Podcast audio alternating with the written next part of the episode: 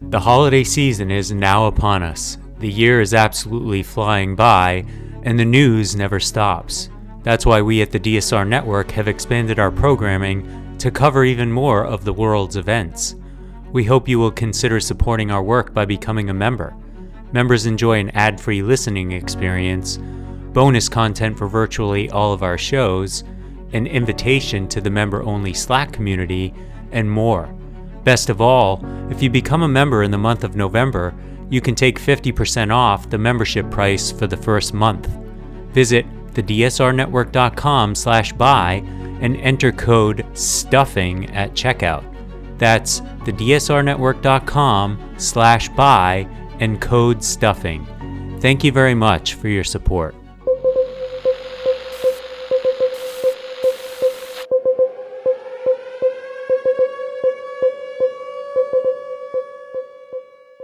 Hello and welcome to the DSR Daily. I'm David Rothkopf, one of your co-hosts, joined as ever by Chris Cotnoir. How are you doing, Chris?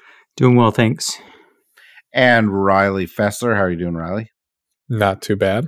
Excellent. Today we're going to try to give you a few highlights from today's news with a little bit of analysis, and we'll try to do it as ever in, I don't know, roughly 15 minutes, maybe 16 minutes, 17 minutes we keep trying for 15 minutes. We'll get there. Go ahead, Chris. So this is uh, sort of the Israel Hamas roundup. We're in day five of the ceasefire. Another encouraging sign. Um, hostages continue to be released, and uh, Israel has stated that um, as long as 10 hostages a day are released, they'll continue to abide by the ceasefire having seen some of the photos online and with the UN's report that 80% um, of the citizens of Gaza have been displaced, um, this is an encouraging sign. In addition, uh, Antony Blinken is scheduled to visit Israel um, as well as the UAE this week. And CIA Director William Burns is having secret, although how secret can they be? As we always say, if this is their, their most well publicized secret meeting. secret discussions uh, with uh, Israel's spy chief, um, Qatar's prime minister, trying to extend or broaden uh, the ceasefire, which to this point, in terms of hostage release, has been limited to women and children. Um, I see these as encouraging signs, and I do feel like um, you know, we're in a position to be able to broach the next step, you know, which would be a more permanent ceasefire. Maybe that's wishful thinking, um, but it's at least trending that way. Yeah, I think it's wishful thinking. Uh, I'm good to see Bill Burns uh, there doing this. Uh, uh as uh, I think Richard Haass said this morning on Morning Joe, uh, it's as though this administration has three national security principles. Um, uh, Bill Burns is like an additional Secretary of State. He handles these tough negotiations, um, and I suspect it will lead to getting more hostages out. Um, the Israelis are still talking about this conflict extending for another couple of months. Uh, and one of the reasons, of course, is that Bibi Netanyahu is probably out of this job uh, as soon as or shortly after this conflict ends. Uh, that's one of the big problems here is how do you get him to act uh, in the interest of the country and the region uh, and not in his own self-interest. It's not something he's ever done before. Uh, but the U.S. pressure is constant on this. Uh, and I think it's increasingly clear to the Israelis that while they can make some progress and devastate Gaza, um, uh, their uh, their you know uh, metrics for the progress, like we've eliminated five Hamas leaders, which they said the other day, seems vastly out of whack with the toll that it's taking. Um, and so it suggests that if they continue, uh, that uh, global public opinion will uh, get even more intense against them, and opinion in the United States will get more intense against them, uh, and that's something they're going to be up against. So, going to be going to be very difficult couple of months uh, but glad to see we've got this respite and that some of these hostages are coming home. Riley. So, uh, interesting case coming up in Russia. Um, earlier this month, Russia's justice ministry requested that the Supreme Court designate uh, what they call the quote unquote international LGBT movement as an extremist organization, uh, which would be under a law passed in 2002 uh, that has effectively outlawed any organization that's labeled as an extremist organization. Uh, other other organizations that have caught this designation include Alexei Navalny's Anti-Corruption Foundation, Jehovah's Witnesses, and Meta. So, kind of an interesting rogues gallery that has fallen under this umbrella. Um, but critics worry that this will kind of be used as a hammer to just come down on any, not only any organization that is LGBT, but just individuals in general, given that this is such a broad uh, definition of the international LGBT movement, whatever that means. Um, so, definitely a worrying sign, and this continuing worsening trend for LGBTQ community in Russia. Yeah, and yet another sign that that Vladimir Putin's a bad guy. He runs his country in a bad way. Uh, this is where autocrats take us, and uh, if you think this is far away from what Mike Johnson and some of uh, Donald Trump's other supporters want. Uh, it's not. They've been talking, Mike Johnson's been talking about uh, criminalizing LGBTQ plus behavior for a long time. Um, and, uh, you know, in this movement among the sort of global right, which uh, is gaining some momentum, has gained momentum in recent days with the election of Milei and the electoral success of uh, uh, uh, Geert uh, uh, Wilder. Um, it's it's you know it's it's something to worry about. Um, it's not just something remote that's happening in in in in Vladimir Putin's Russia. Chris. I hate giving airtime to this guy, but Tommy Tuberville was trending on Twitter this morning. He made an appearance on Newsmax last night declaring that the military, the United States military, was the weakest it's ever been in his lifetime. Um, he would know because you know he served so many years in the in the military. Um, he did not. Uh, but there's been a lot of reaction around this interview. Um, you'll remember, of course, that uh, Tuberville is holding up military promotions. Um, so, just some reaction. Tuberville is a true disgrace to our military, our Senate, and our country as a whole. That was from the Lincoln Project. Tuberville hates the troops, he hates the military, and he hates veterans. That's from our friends at Mueller, she wrote.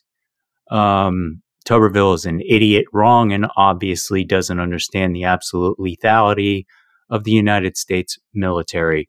Come on, Alabama, do better. Um, Chuck Schumer uh, tweeted this morning or or yesterday that the Rules Committee acted on a resolution that would allow the summit to quickly confirm uh, the 350 military promotions. Um, so, and that will be sent to the Senate floor, um, hopefully in the, the next day or two. This politics, you know, holding up uh, military promotions is just is outrageous. Um, another thing that I I'm I'm just not smart enough to understand. Uh, you understand it perfectly well, and uh, uh, you because you recognize that Tuberville's a disgrace and a danger. Uh, and if there is any weakness in the U.S. military, he's caused a lot of it. Uh, the reality is, of course, the U.S. military right now is stronger than it's been in a long, long time is by far the strongest military in the world. We're still spending multiples of the next biggest country in military spending. Um, and, uh, you know, what he says is ludicrous. It's always ludicrous because they elected a football coach to be senator. I mean, you know, it's just so dumb, right? Um, and they had a good senator, Doug Jones, and they got they they got rid of him. Uh, you know, they've done it to themselves, um, and uh, they've done it to the rest of us. Uh, it'll be good to see this blockade. My uh, lifted. My only uh, uh, criticism is Why not sooner? Where was the spine of the Senate sooner? Doesn't make any sense. Riley?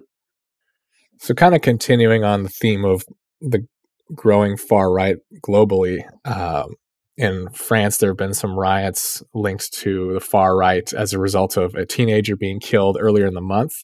Um, a, t- a teenager identified only as Thomas was killed at a dance hall in the village of Crépol. Um, and there's still ongoing investigations as to kind of what triggered the killing. It seems that there was some kind of fight broke out. Some of the witnesses say that there was racially charged language was used, um, but authorities haven't confirmed this. Um, but that hasn't stopped far right activists uh, and rioters from descending on neighboring towns, essentially looking to start violence in the neighborhoods they suspect that the attackers came from. Um, two do- over two dozen people have already been detained over the weekend as a result of of kind of these protests that have been ongoing from the far right, um, and it's just as part of the greater trend. We saw something similar in Dublin last week uh, after three children and their carer were stabbed. Uh, the far right immediately kind of adopted this narrative that it was either an immigrant family or racially motivated and started rioting. So to me, this is a really kind of terrifying trend in Europe, but also globally. Yeah, and and violence uh, here. It's part of the, the, the playbook of the far right. Uh, it's one of the many reasons uh, the rise of the far right is dangerous. Uh, but people also have a lot of anger, and it's one of the many reasons that um, uh, angry people who don't have any other means of expressing themselves are drawn to this. Um, uh, you know, I, I, worry about next year, frankly, in the United States, uh, as we're in an election year and as violence is part of the vocabulary of the far right, uh, what that may mean for us. I think it's it's uh, ominous. Chris, my final story is, um, of course, it's a tech story, but I'm raising it for not the content of the story. So Apple, um, in their last release of a major release of their software, um, iOS 17, um, one of the new features that was released was called Name Drop. Name Drop allows users to bring their phones or watches together to exchange contact information. Um, and apparently, some local police departments um, have issued public warnings to people regarding this technology, um, saying that you know harm could come to those uh, if somebody got close enough, could steal your contact information. Um, luckily, we have responsible journalists um, debunking. Wait, we do? Oh no, I'm we have a few. We we have some responsible germ- journalists. Um, and the the bottom line is this this is just another example of number one, people not understanding how these technologies work. Um, you still have to give permission to share your contact information. Um, if your phone is in your pocket, nobody's going to be able to steal your information. Um, number two, it shows you how quickly things spread um, virally because you know, people see a news story and they don't go and look at what the facts are. They instead retweet or spread or, you know, tweet their own tweet about how, you know, this technology is dangerous and you should shut off the functionality. And I, it, it just reminds me of um, when the, when we were going through the submarine sinking uh, earlier this year and I would see videos of people, you know, who who who were showing um, that sounds were emanating from the submarine, uh, or that there was an actual explosion that people heard. All of this is generated through AI, and while in this particular case we're not talking about AI, we're talking about understanding our people, the officials, law enforcement, people who set policy have got to understand the technologies behind before they can set laws governing these technologies. Yeah, it's going to be a long time before they understand it. The, the, the technologies are moving uh, very rapidly, uh, we're increasingly seeing the application of AI in a variety of places, including Chris. I'm sure you noticed um, uh, scandalously in Sports Illustrated, where the publishers of Sports Illustrated uh, ran several AI generated stories written by AI generated writers who did not really exist, which produced a backlash from the uh, real journalists at Sports Illustrated, who were, needless to say, um, not impressed. Uh, as far as uh, this uh, particular technology, uh, you know, Americans, most who have not been to China, would be shocked at the degree to which their society is well ahead of ours on a number of things like uses of apps. Um, in China, WeChat um, is the primary means of sharing uh, uh, information. No one uses a business card anymore. You just hold your phone up to the other phone and and use WeChat as the means of communicating your particulars. Um, and uh, uh, that is undoubtedly where things will head uh, worldwide. And uh, so, uh, you know, systems like this that uh, that have some security protections within them and require permissions are going to become the norm. and you know, I think it's it's time people recognize that. Riley. So, positive news out of the Philippines. Um, authorities are going to re engage with the New People's Army, which is a military wing of the Communist Party of the Philippines. Uh, and this will be the first time they've talked in six years. And they announced this uh, alongside their facilitator, Norway, on Tuesday. So, for those of you in the audience who don't know much about this, the Philippine government has fought with the NPA for over 50 years. Um, and they've actually been holding peace talks with various administrations since 1986. Uh, but the most recent pause uh, was started in 2017 by President Duterte. Uh, but the current president, uh, Marcos Jr., recently issued an amnesty order for several rebel groups, including former members of the communist movement. Um, so it seems like there is once again a effort to kind of reconcile with the rebels and the fighting, uh, even though the organization is kind of only a shadow of its former self. There's only a few thousand members compared to its height, uh, but they're they are still committing active acts of violence throughout the country. So it is a, certainly a problem, and it's good to see that there is movement in trying to come to a peaceful resolution. Uh, yeah, that is that that that is pretty good news. It's not a story that I followed very closely, uh, but I'm glad that you uh, um, uh, brought it up. Um, uh, and once again, we will try to provide coverage of uh, different corners of the world that are not getting front and center coverage on uh, your cable news, which these days seem to be Israel Gaza all the time with a little Trump thrown in. Um, people seem to have forgotten uh, Ukraine or U.S. China relations or Africa or other parts of uh, uh, the world, like Latin America, and uh, we each and every day will endeavor to bring a little bit of that into the mix, uh, just to, to keep you up to date.